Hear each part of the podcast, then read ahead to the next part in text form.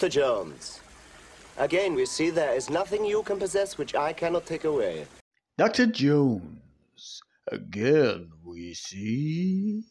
There is nothing you can possess which I cannot take away.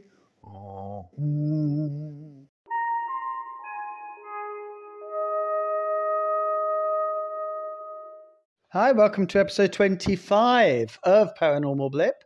And this is the Close Encounters of the Third Kind review. So that's what most of the show is going to be about. Me talking about Close Encounters of the Third Kind. And I'll get into why I've chosen the director's cut to watch and review shortly. But first of all, we're going to go into the news. And then at the end of the episode, we have got quite an interesting archive as well.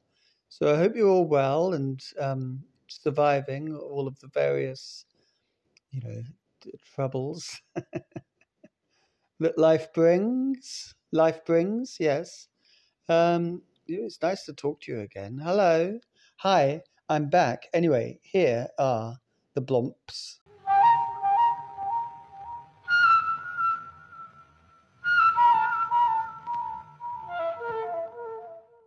So before we go into the news, just to quickly ask you to uh, get on to Twitter, twitter.com uh, .com slash paranormal blip, and follow me there. We've got around about 1,200 people doing that so far, so that's very good, just above that. So that's exciting, isn't it? Yes, and I am putting on polls on Twitter quite a lot more than I used to and trying to engage as much as possible. You know, being a very uh, busy person, it's never always possible or easy to do that. But you know, I do try, don't I? Yes, I do try. And Instagram is totally forgotten by me, but I do know that quite a lot of my very close friends are on Instagram, and I always feel quite guilty that I don't uh, check their posts out more. You know, you know, it's terrible, isn't it? Instagram guilt, Insta guilt. But uh, Instagram post is um, what is it? Paranormal underscore blip underscore podcast, I think. Yeah. Uh, but I've put a link of both of those in the episode description. So if you're interested in, you know, not just the episodes, but kind of contacting me or anything else, then please do follow there. Thank you.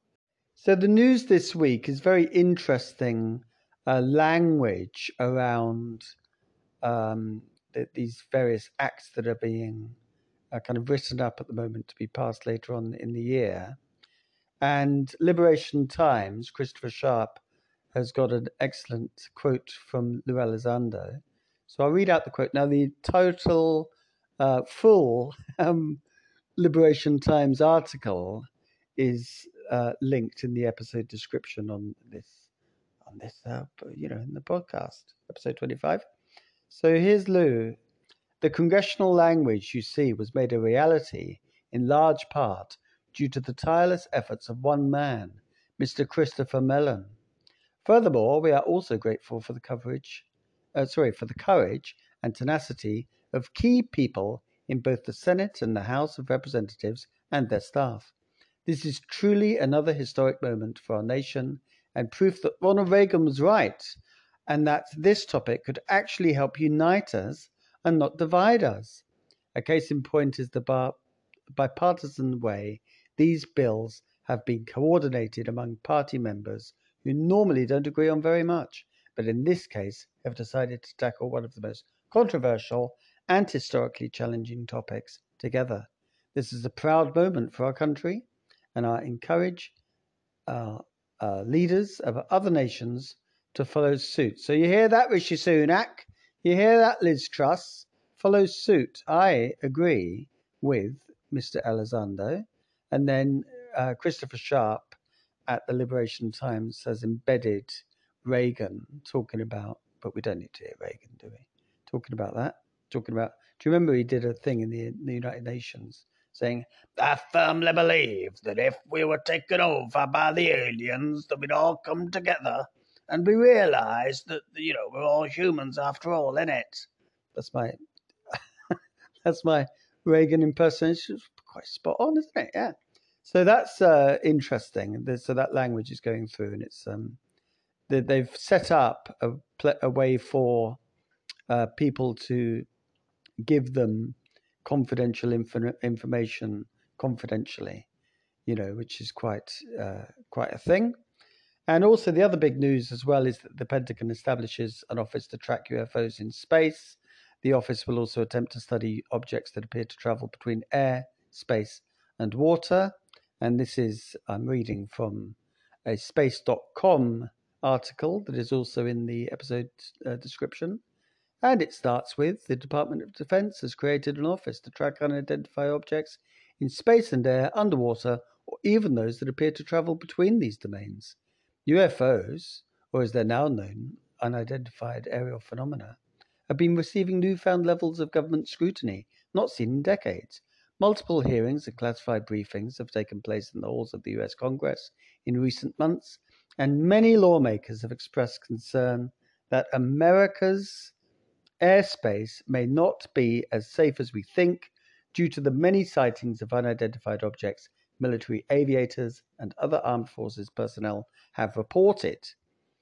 And it goes on like that. So basically, the, the new guy in charge is uh, Sean Kirkpatrick, and they put a statement out. They've renamed it. It's not AIMSOG or whatever, however people used to say that. It's now Arrow, but quite a long A. AARO. The office is now known as the All Domain Anomaly Resolution Office. Resolution, meaning, uh, what does that mean? Like resolution in terms of seeing things, or resolution in terms of coming to a finality? Because I think, you know, we can't bloody see them, and we're just at the beginning of it, you know. But anyway, Arrow is quite nice, isn't it? I suppose. Mm, check up W on the end of it. I mean, spell it right if you're going to spell arrow. Anyway, arrow, that's the new name. And um, yeah, there we go. So it goes on and on that article, but it's uh, worth reading. So that's in the link. Now, I also, this isn't, well, it is news. I'm definitely going to uh, talk about it in the news section. And it's something that's happened very recently, like literally only the last couple of days. Engaging the phenomena um, oh, what's his name? James Iandoli. He has just uh, last day or so put up a an absolutely incredible interview with Jim Semivan. It's it's so brilliant. I can't recommend this interview enough. It uh, covers everything basically. It covers metamaterials. It covers uh, Bob Lazar. It covers experience, experiences. It covers a whole host of different things. And Jim Semivan, who's now working with To the Stars Academy, and they, it talks about secret machines, talks about the content that they're doing, kind of entertainment wise. It talks through that as well, the To the Stars uh, kind of problems they've had in relation to COVID and kind of working out what they're going to be doing. Um, it's absolutely like it's unbelievable. It's so good. It's packed full of stuff. It's quite long. It's two hours long, I think, or nearly two hours. But it is absolutely incredible stuff. Like a phenomenal interview. And James is a brilliant interviewer. That guy. Um, you know, quite. I'd love to. He started doing this New York UFO Supper Club with um, J. Christopher King I don't live anywhere near New York, but I would love to. Um, can you come to South Devon? Like, come to South Devon for Christ's sake. It's better than New York. The beaches are better. Like, there's no question about that. And it's certainly hotter at the moment. but um, so just come to South Devon. There's nice restaurants near where we live. Yeah, easy. Oh, lovely. Have like a, you know, some whatever you want. Any restaurant type in the world is available in South Devon. So that's my appeal to James and and Jay. It's not going to happen, is it? No, but you know, I can I can wish, I can dream. Oh, now can you remind me to mention um, when you wish upon the star, a star later on? Yeah, please, just remind me, please. Thank you. So anyway, um, Jim Semivan, absolutely incredible interview. It's in the episode description. So check it out. Right now, we're going to talk Close Encounters.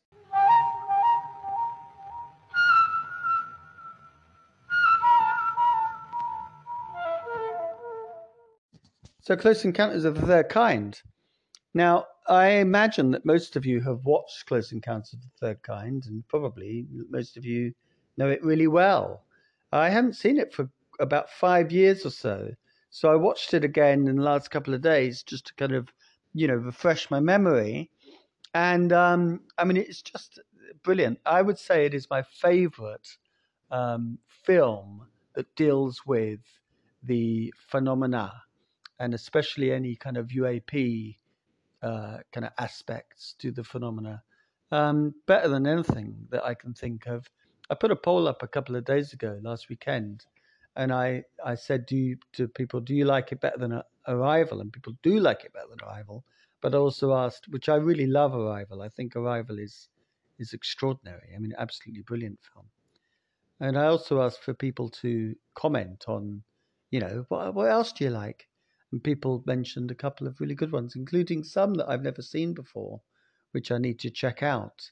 Um, but some real classics, like The Day the Earth Stood Still and, you know, that kind of thing.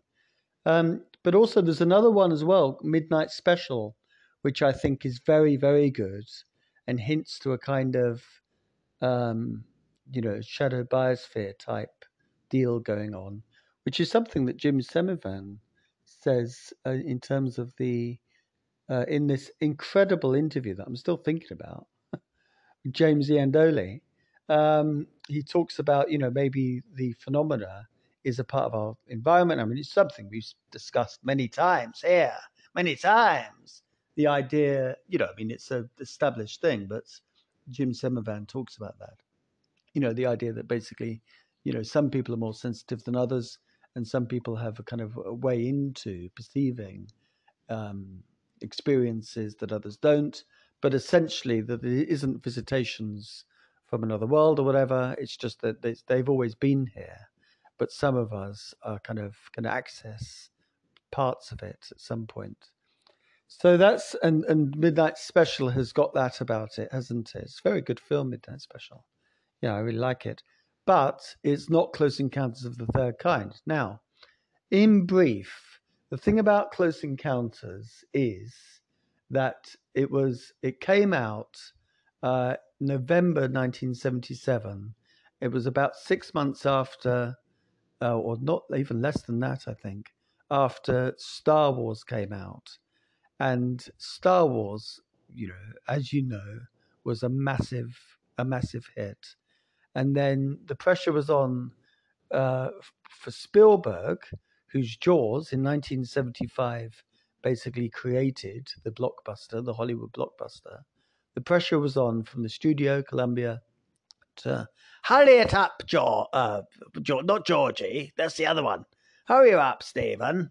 Hurry you up. Have you done your film yet? Always pestering poor Spielberg to finish his film and he'd been working in it for years. You know, he'd been working on the script famously. Richard Dreyfuss essentially lobbied for the job of the lead actor um, uh, when he was on the set with with uh, Jaws. You know that incredibly difficult um, shooting uh, that uh, Jaws went through, and uh, production that Jaws went through. And um, you know, he would like slag off all the actors and say, "Oh, you, what you want, what are you're looking for is somebody uh, playful and childish and young at heart. Uh, not like Al Pacino. Al Pacino's a fucking douchebag. Like, not like Jack Nicholson. Have you lost your mind? Jack Nicholson's a psychopath. Don't go near Jack. You want someone like me, like you know." And he, it worked unbelievably this lobbying worked. It's incredible, isn't it? So he he got the. I love Jack Nicholson, by the way. Was I was just doing an impression of of um, you know, a, a naughty man, but it worked. The naughtiness worked. So that's good, isn't it? And he's really good in the film. But anyway, but, but what the point is that it took him, uh, you know, the, the pressure was on. Get it out there, get it out there. So they released it, and he basically wasn't happy with what they released. You know, the visual effects, Douglas Trumbull, I mean, absolutely extraordinary, brilliant work, groundbreaking work. Um, but yet, you know, if they'd only had a couple more months, then, you know, they could have done things that they wanted to do that they basically didn't have time to do. You see, so that meant that a couple of years later, he revisited it and he did a deal with um, uh, Colombo. Is that what it's called? Columbia, um, the this company, the studio, saying, "Okay, listen, pal, you want to make more money out of um, Close Encounters. I get that. I get it. I know it's all about money for you guys, but for me, it's about art. So I'll do a deal. You say that there's this big, you know, kind of um, public outcry that we didn't go into the ship. I'll shoot inside the ship. I'll shoot inside the ship. And I'll get Ricky back, Dicky Ricky Dreyfuss back. You know, we'll shoot something. Yeah, I don't want to see that. But if you want that, I'll give you that. But you got to be something in return, pal. And what you're going to give me in return is I'm going to sh- get this, pal. I'm going to put a boat in a desert and I'm going to have helicopters and it's going to be incredible. And we'll get old um, Frankie Truffaut back and Bob Balaban back and we'll get the old crow back and they can find a boat in the desert. How cool would that be? Oh, yeah, that's a good idea, yeah. So they did that. So they made another version a couple of years later.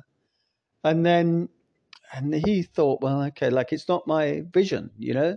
I wanted the boat in the desert, and I got that, but I think the idea of going uh, onto the ship, basically, I've spoiled the film. If you haven't listened, uh, I should have said that in. Oh, never mind. But uh, I mean, you should know what happens in Close Encounters. If you don't know what happens in Close Encounters, stop listening now, right? Go and watch Close Encounters. Or, like I was saying the other day with um, the other film that I reviewed, Film Junk, I often never watch those movies and I always love the reviews. So there we go. So just keep listening if you want. But basically, they've, you know, shot in the film. I've never seen the shooting in the mothership at the end because I believe that um, Spielberg is correct. Yeah. I like the idea that is up to our imagination It's the perfect ending, you know? Now, weirdly enough, then, um, in interviews when he was publicizing the film, which was a massive event, you know, and it was a big, big, huge hit, as we all know. Um, he said, "Oh yeah, well, I can't see any sequels for Jaws, but I can see a sequel for Close Encounters," and of course, that never came about. But then, of course, a couple of years later, or five years later, in 1982, E.T. came out. So you know, and of course, he's always kind of been in this in this space, and even now, he's still kind of working in this space a little bit. It's space, meaning in you know, kind of UFO stuff. So that so there's and then 40 years later then 1997 they made another or sorry 30 years later they gave him the opportunity to do the director's cut. Okay, so that is the director's cut, and that then went back into the cinemas. Uh, oh no, I think it also came out on Blu-ray, and that's the one I I watched, and I saw it on Amazon. I just paid uh, three pounds or whatever to rent it for 48 hours, and that's how I saw it on Amazon. Okay, so you can buy it to rent, but uh, this is the director's cut that I'm talking about, and I do think that this is the vision that Spielberg had.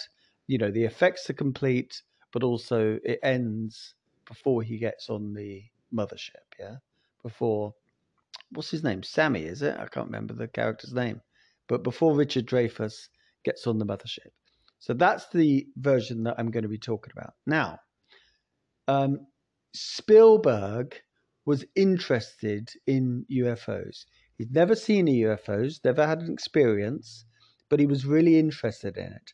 And in the archive, I'm going to uh, include a little snippet from a very good interview where he talks about J. Allen Hynek. Now, J. Allen Hynek was the guy that was working for the government to, I mean, I imagine that virtually everyone who listens to this knows who Hynek is. But basically, if you don't know, then he was um, ordered to do a report or kind of asked to do a report that would, you know, just debunk all of the uh, UFO sightings and experiences, and there was a certain percentage that he couldn't debunk, and he got really interested in this area. And a young, dashing, extraordinarily beautiful um, Jacques Vallée was working with Hynek, and Vallée then Hynek then met um, Spielberg, and the archive uh, interview that I'm putting on at the end of the episode kind of goes into you know into it a bit more, doesn't it? Yeah. But basically, Vallée met Spielberg, and according to Vallée in in his book, which book is it? I think it begins with P. That book. Yeah, Dimensions. Dimensions doesn't begin with P at all, does it? It begins with D. Dimensions, the casebook of alien contact, which came out in 1988. Apparently, in that he talks about how um, Spielberg was so taken by the young Vallée that he thought, I'm gonna cast the Frenchman to be the lead in inquirer. And he's very Vallée like, the character as well. I, I like to think that Vallée is like that. Um, yeah, so that's good, isn't it? Yeah. So anyway, so so he's really interested in it. Now I do know that um, in the kind of publicity around the director's cut, he was saying, "Oh well, I kind of like I used to say that I didn't believe and I didn't not believe, but I was kind of somehow in the middle, you know, a kind of objective observer, observer, a neutral observer. Um, but now I'm slightly more skeptical because of the lack of kind of photographs, and you know, we have got mobile phones with cameras and videos uh, equipment on them. So where's the where's the evidence? Now, obviously, everything has changed since 2017, and I haven't been able to find any interviews where people are seriously asking him, "Okay, what's going on now, then, pal?" You know, because in 2000, uh, in in 1997, when you brought out the director's cut, you thought this. Well, now the world has changed because we've got video, you know, um, authenticated, verified, Department of Defense um, outletted video of extraordinary, um, you know, vehicles moving in unusual, uh, impossible ways. So, what do you think about this, Spielberg? So, it'd be really interesting. And if you know, by the way, contact me on Twitter and, t- and like, you know, throw me the link, please. Uh, but it would be really interesting to see Spielberg's take on it now, you know, really interesting. But certainly at the time, he was a believer and he wrote the script and then you know, as you'll hear that then kind of Hynek um, helped advise, you know.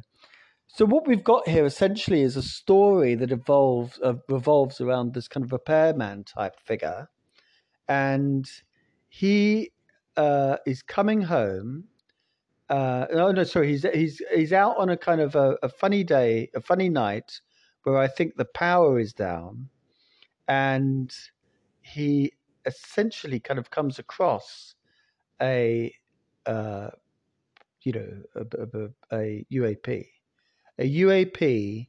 Um, he has an experience which involves the UAP uh, hovering over his um, you know his his truck, and it's you know very disturbing like everything kind of flies around the cabin of the truck. Everything is kind of massively brightly lit by this huge, great big beam of light, and his face is burnt um, by the light as well. Um, and then uh, the UFO leaves, and there's others as well, and they're being chased by the police. And Roy, who's the name of the character, Roy chases the UFOs, and it's extraordinary. And then he becomes uh, obsessed with it, and he has this image in his mind that um, you, that he can't get out of. Okay, so that's the story, and I'll come back to the Roy story. But as well as the Roy story, you've then got this other character played by, um, you know, what's his name, Truffaut, who is, you know, a celebrated film director, Truffaut, Francois Truffaut, and he is on a kind of, um, well, like a kind of global search, a world search um, or a world tour, if you like, going from place of encounter to place of encounter and trying to kind of piece together these things. Now, some encounters we hear about, we see um, that um, I think his uh, character's name is Lacombe, I think, Lacombe. So Lacombe isn't at, there's this brilliant scene in this um, air traffic control tower. This uh, is that what they're called? Air tower, yeah. And like you know, there's kind of like the radar images and the bleeping, and oh, I haven't played the trailer. Right, listen, I'm going to play the trailer now. I'm cutting in to play the trailer. Now, this is I've edited the trailer because trailers are always really bombastic, aren't they? And um, I've taken out this like two second uh, kind of splurge, which is totally unnecessary. Just this music splurge. So I've edited that out, but this is most part of the trailer because the splurge was far too loud, you know. So just prepare yourself because the trailer is a little bit loud. But here is, and I've got the episode uh, in the episode description. I've got the actual link, you know, to the trailer. So if you will watch it, not just listen to it. But um, here is the trailer for Close Encounters of the Third Kind Director's Cut. Indianapolis, Air East 31 has traffic 2 o'clock, slightly above. Can you say aircraft type? Uh, negative, Center. Uh, no distinct outline. Tell you the truth, the target is rather brilliant. Wait a second. He's heading right for my windshield. The traffic is approaching head on. Ultra bright and really moving. And right by us, right now.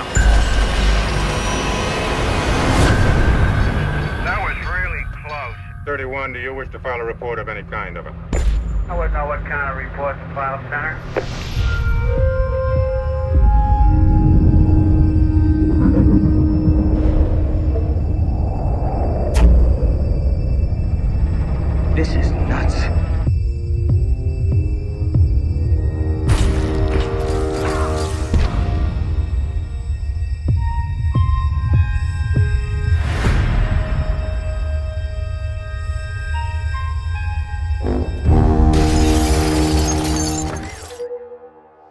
What do you want? I just want to know that it's it's really happening. I recently had a close encounter. Close encounter with something very unusual. Who are you people?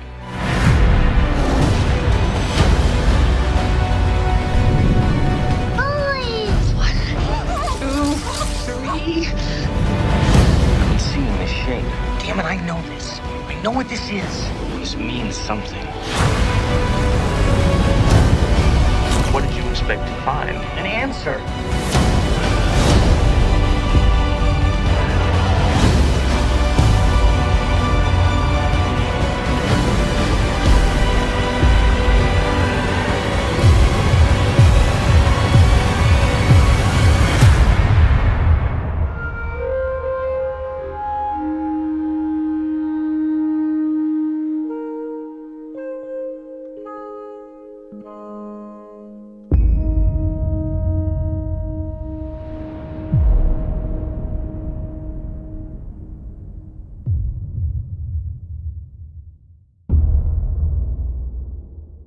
Yeah, so that features this great Indianapolis, can you tell us about the UFO? bit in the um in the thing. And that do you remember the news yesterday? Yeah, have you heard about that? The drone in you know kind of speech marks. The the drone, supposed drone, that shut down a airport in New York, didn't it, for a couple of hours? I think it was around New York. Yeah. So that's good, isn't it? So anyway, there's the trailer. So what happens? So he goes on this. It begins with this fantastic, um, like set piece. I mean, Spielberg really knows what he's doing, doesn't he? I mean, he's a very, very accomplished filmmaker, and you know, I'm not in love with all of his films, but there's plenty of them that I am in love with. Indy, yeah, and there, Doctor Jones, and you know, it starts with the whole film starts with this scene whereby there's all of these planes in a perfect circle, and the planes have been missing for something like 40 years. They're World War II planes, okay?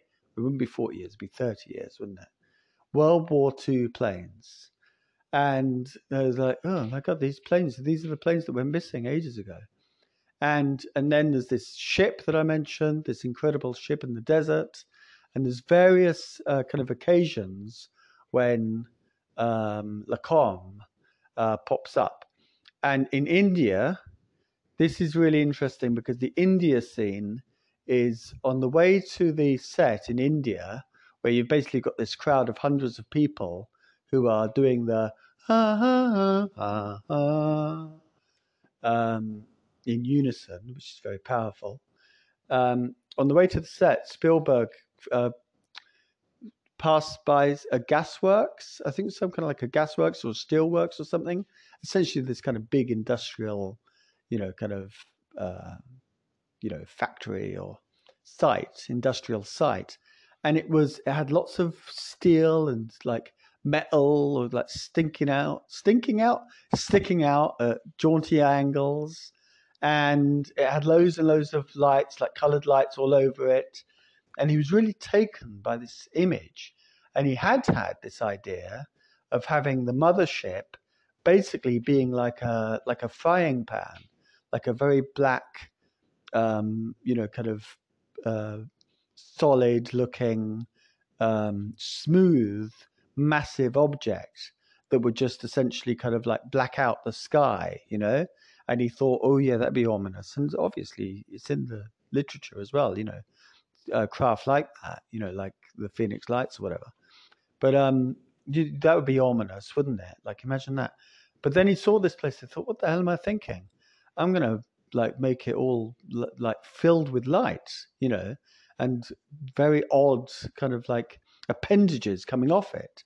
So the uh, final, you know, design of the mothership was based on this steelworks or this gasworks or whatever it was in in India when he was shooting in India.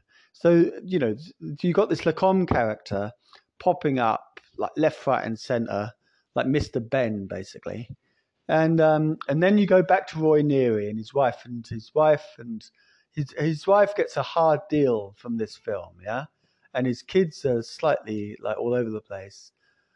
But you know they do. I think they do get a hard deal because this guy is like utterly obsessed, and he keeps coming back to this image of a essentially like a kind of big tower, um, like a big natural, kind of like a mountain with the top of it cut off, basically. And he keeps he's obsessing with this image. And also, then there's another uh, woman that lives locally who's got a boy called Barry, and the boy called Barry is about four years old.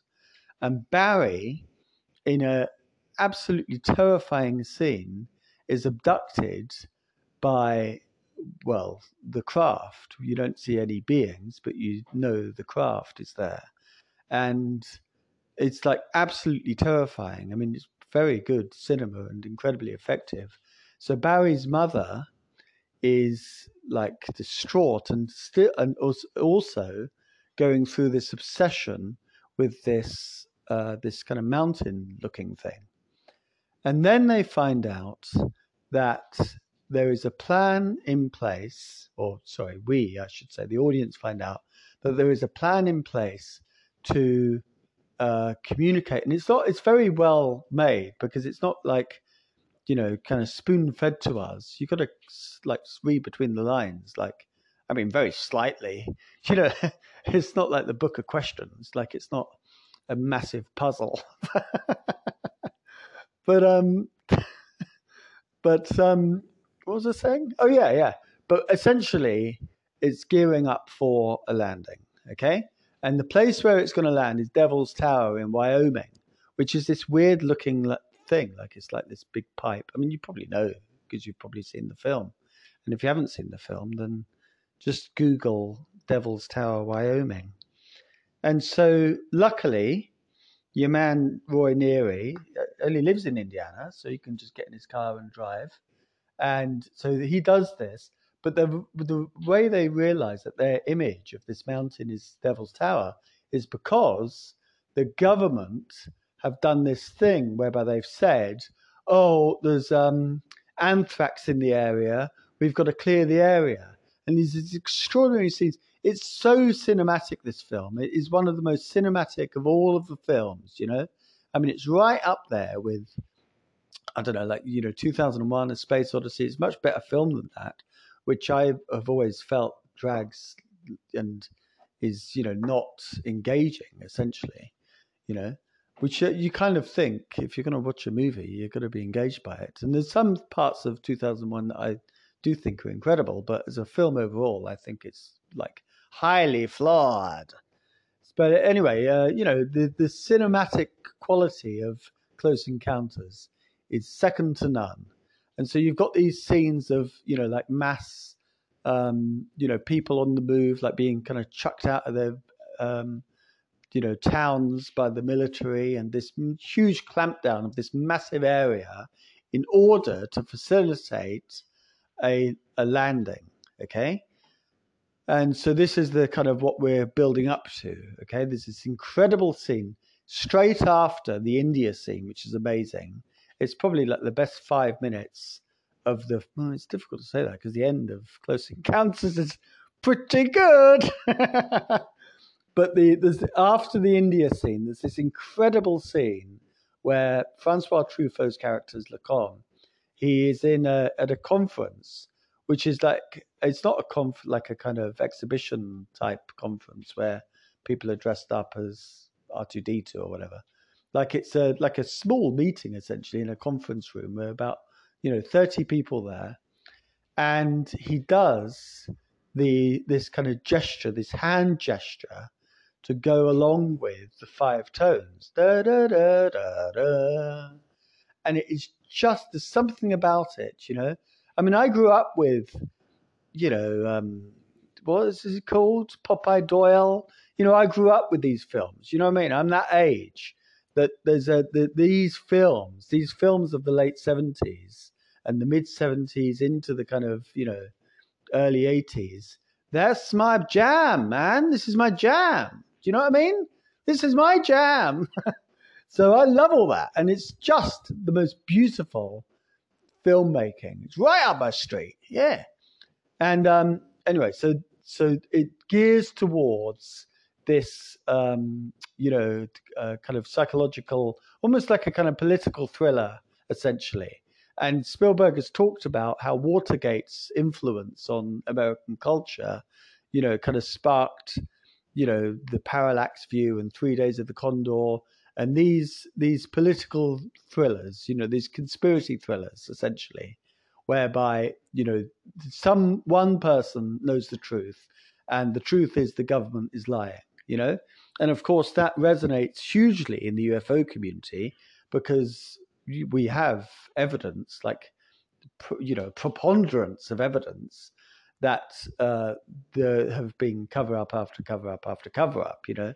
And the great thing about engaging the phenomenon interview with um, Jim Semivan, if I keep uh, referring to that, is that, um, you know, Semivan talks incredibly there's some things he doesn't talk about. You know, he refuses point blank to talk about the um, Wilson uh, documents, for instance, the Eric Davis, Tom Wilson documents, which is interesting. You know.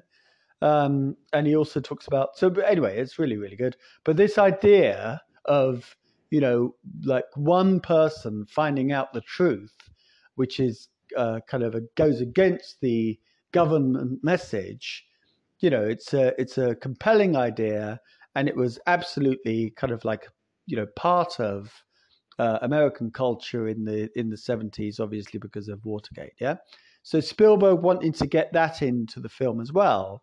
So he sets up this thing. Well, if there's going to be a landing, it's going to be have to be a place that is, you know, a landmark that is kind of unforgettable, and you can't have people from the neighborhood, like popping over. Do you know what I mean?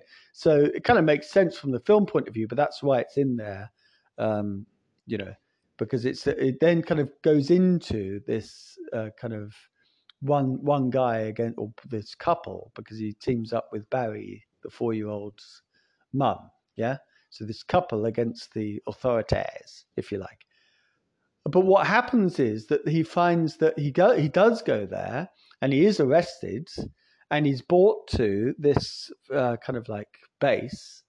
And um, Lacombe is there. He meets Lacombe for the first time, and there's a there's a number of other people that have travelled across the country because they also have become obsessed with this like you know this telepathic or this deep seated vision that they can't shake off of this of the devil's tower yeah? And and um lacombe doesn't dismiss it. All of the military people are saying you know we've just got to get rid of them. We've got to kind of like fly them home. We've got to arrest them. We've got to make sure they get the hell out of the area. Come on lacombe. And he says no no no no this is interesting. Like psycho like uh sociologically this is interesting. Yeah? And um, it reminds me of this Jung thing, um, participation mystique. Participation mystique, which I'm looking into Jung at the moment because we've got an upcoming broadcast with Stephen. Yeah, Stephen's back. Yay, episode 26. Uh, quite soon. Yeah, pretty good. Huh? And um, we're going to be talking Jung. So I'm trying to Jung it out, you know. And um, anyway, Jung uh, adopted this phrase from this other dude back in the day who came up with this idea of participation mystique, which is basically a close connection with somebody or something. So these people, this is a very good example of participation mystique. These people have got participation mystique with the Devil's Tower. They are drawn, they don't know why, but they are drawn to it, very powerfully drawn to it. Okay? And all of them uh, have, you know, they haven't all abandoned their families, but they've certainly kind of come uh, from miles away to be at the Devil's Tower. And what happens is um, three of them go, like leave, including our two leads, obviously, Barry's mum and and Roy Neary. And so they get to the site and they see the most extraordinary, uh, you know, uh, landing. So the mothership is is amazing. The other little, um, you know, UAPs are, are nice, you know, nice enough. And then what happens is that there's a reunion between the mum and the son, because the son is on the mothership. All of the pilots from the uh, planes that, you know, the World War II planes at the beginning of the film, they come off the film and they look a bit confused and dazed. And um, a few other people as well come off as well, I think, um, who are kind of like missing, have they've been missing. And then, then it becomes incredible. I mean, up until now, it's really, you know, absolutely classic film. But then it jumps the, you know, jumps the shark, as it were, and it goes. It's stratospheric to mix my metaphors, and you have this amazing being that looks like part robot, part uh, puppet, doesn't look human in any way, um, looks uncanny, like really uncanny, odd looking, uh, tall, thin being that looks like it's he's welcoming humanity or very unclear communication between this massive like hundreds of people who are watching these like you know the the, the mothership doors open and all you can see is white light and then being like you know the people come out of it the pilots and whoever else come out of it and then this very odd looking being comes out. And then there are i don't know how many roughly 50 um, you know, small uh, beings, like you know, non-human beings, uh, come out of the um, of the mothership, and there are, I think it's seven, I think, um, pilots all dressed in red, and the pilots and um, what's his name? Spielberg talked about what about if it was an exchange program? What about if there were some humans that were being prepared to go on to the plane. Yeah. So these pilots are all dressed in red, and that's exactly what they do. And Roy Neary joins them. and all of these little they're kind of short they look very childlike height and also the way that they act is very childlike these non-human beings they lead roy neary onto the um, onto the mothership and then one of these uh, kind of childlike non-human beings uh, comes out and uh, kind of like addresses, silently acknowledges, I should say, really, the uh, kind of adults running this thing, including um, Lacombe. And this uh, creature is just amazing. It's, you know, a kind of puppet, essentially, that was made for the occasion. And they called him Puck after the uh, Dickens character. And uh, Lacombe does the hand gestures to Puck, and Puck does the hand gestures back. And it is, you know, cinema history. That's basically what it is. That's what we're talking about. We're talking about cinema history. It is just the most extraordinary, beautiful uh, scene. The whole, I mean, like, you know, it's unusual to find a film, and there are some films that I think are, well, frankly, better than Close Encounters of the Third Kind. But the, it's unusual to find a film where you can't have it, there's no fault in it. I think the one thing, right, having said that, I'm now going to give you the faults. The one thing I think that I think is a bit too light because this is a heavy movie. Yeah, it's about heavy stuff, and it takes its, um, you know, the experiences that people have seriously. It has reverence for the experiences, and the end. You know, the, he shows awe on the faces of the witnesses. Yeah, it's very clearly a, a, a deeply serious film about this about this subject matter. Yeah, and it's brilliant, absolutely brilliant for it, and it's virtually perfect in that regard, except for there's a scene which is actually quite a kind of confronting, challenging scene, whereby um, Richard Dreyfuss is so obsessed, he's um, taken all of the plot plants out of the uh, kind of garden and chucking them through a small window of his house. Yeah. And his wife uh, is like totally freaked out by it. So she gets the kids in the car and she drives off. She says, I'm going to my sister. And she drives off. And the music, I mean, I love uh, John Williams. And, you know, John like the, the music of Close Encounters, I mean, it's famous. You know what I mean? I've put it in the this show enough. It's incredible. And Jaws is in there. Oh, thank you for reminding me, by the way, When You Wish Upon the Star. They do include When You Wish Upon the Star in the kind of like final section, the landing section, which is really nice. Actually, it's when um, Roy goes onto the onto the ship, which is really nice. Yeah. Um, but this this scene where he's putting the pot plants through the little window and his wife leaves, for some inexplicable reason, the music is far too jolly. It's far too light. It's far too light, you know? There's this kind of like, oh, isn't it funny that he's having a like mental breakdown crisis, you know? It's not funny at all. So get it together, Johnny. Come on, Johnny boy. He's doing um he's still working, that guy. What the hell is wrong with him? How old is he? He's like 90 or something, isn't he? and he's doing the music for the fifth Indiana Jones film.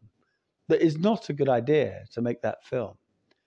Um, having said that, I think that someone I know is in it, so maybe it is a good idea. uh, yeah. Anyway, um, so there we go. So that's apart from the music, in the, when you watch it and or rewatch it again, then you know maybe I'm wrong, but apart from the music, when um, Roy Neary is putting all of the pot plants, and he kind of like he goes through the window as well, and it's just a bit too kind of playing it for laughs, you know.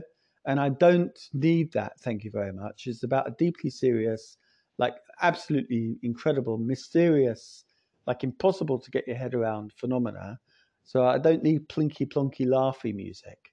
And I think also slightly, I mean, I love um, Richard Dreyfuss, and he's absolutely outstanding in this film. I mean, it's absolutely brilliant.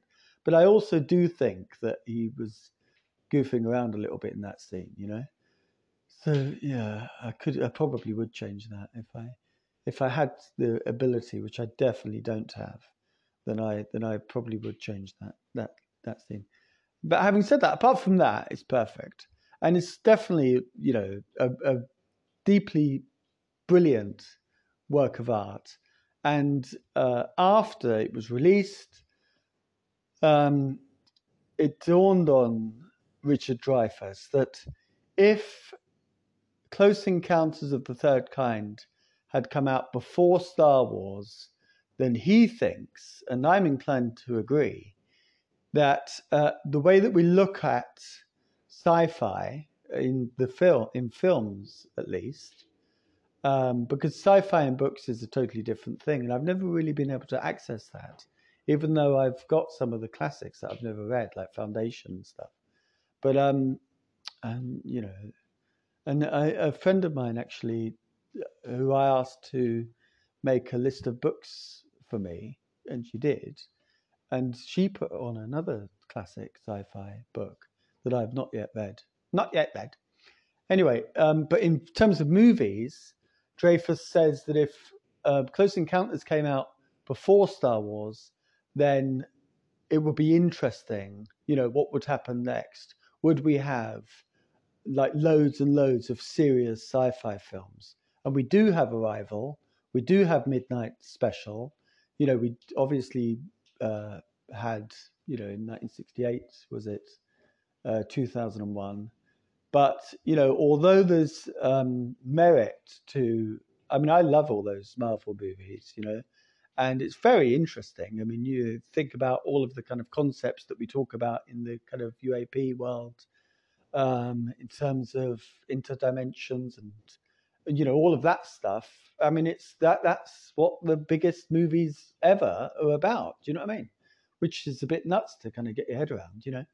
Um, having said that, there is obviously a kind of like cartoony, comic booky feel to those things. I mean, they are comic book movies, aren't they? Yeah, and Star Wars as well is is very good fun. I mean, the story of that with um, uh, what's his name? That dude that uh, Lucas spoke to, Joseph Campbell. You know, um, you know. So Lucas didn't just kind of, you know, uh, make it up. It's like all very um, based on myth and all of that. You know, very very interesting. But uh, you know, although those things, because they've been in our culture for thousands of years, it means that Darth Vader is such a good baddie and blah blah blah. Uh, having said that, you know, it is essentially a knockabout kids film. Do you know what I mean? It's not Close Encounters of the Third Kind, you know. And I like Star Wars, but I'm not a massive Star Wars head, and I would far rather watch Close Encounters of the Third Kind than Star Wars. I mean, there's no question about it. They're like they're incomparable movies to me. You know, one of them is a great film starring a lovely actor, lovely actor, and the other one is um, Close Encounters. Yeah. Anyway, so there we go. So there's Close Encounters of the Third Kind. Now, um, what am I going to say next? Oh yeah, next we have got the archive. So, but first of all, we got the blomps.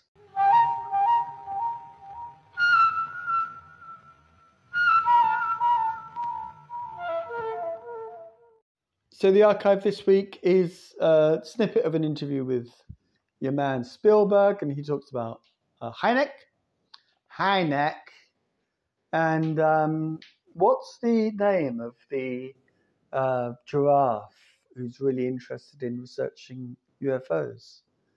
Hynek. It's a good joke, isn't it? Yeah. And uh, here it is. Now, you, you work with J. Allen Hynek.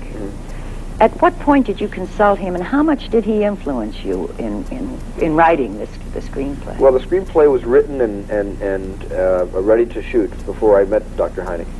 And uh, Dr. Hynek kind of met me because I had uh, uh, called the picture Close Encounters of the Third Kind, thinking that because Dr. Hynek had written a, a nonfiction uh, uh, book, almost a, uh, a newspaper account of different experiences throughout the country, that it would be okay to use his title, but it wasn't. And Dr. Hynek called me and said, no, that's my title. And we got together and met in Chicago and liked each other immediately. And I said, could you be the technical advisor uh, on Close Encounters of the Third Kind, which he was very happy to do. And then, then he read the script and showed me some errors I had made uh, where things were maybe stretching the imagination of uh, UFO buffs a little too far. And he, uh, from that moment on, he became our, our aide and confidant and consultant. So that's a nice interview, isn't it? And you can find that in the episode description. So, first of all, now I need to say to you, all of you, if you're sitting down, please stand up because I have to say thank you for listening. Now, we've got this plan, Stephen and I, to do an episode in next um, within the next week, I'd say. So hopefully it'll be up within like maybe this time next Friday. Let's uh, you know pencil that in, will you, please? And we're going to be talking Jung and symbolism. So this is a very interesting area which I'm um, learning about. and uh, yeah, so that should be fun. Now, in the meantime, follow me on Twitter at Paranormal Blip, at Paranormal Blip, and also there's an Instagram account that I haven't checked for weeks. But if you want to do that, if you're on Instagram, then it's paranormal underscore blip underscore podcast. But Twitter is the place where I'm far more active. And there's a lot of excellent content out there at the moment by, you know, not only um, James Iandoli, but you know, there's lo- all of the guys that you that you know that I love and listen to and follow, uh, Witness Citizen and uh, that UFO podcast and Disclosure Team and all of those guys doing some excellent work.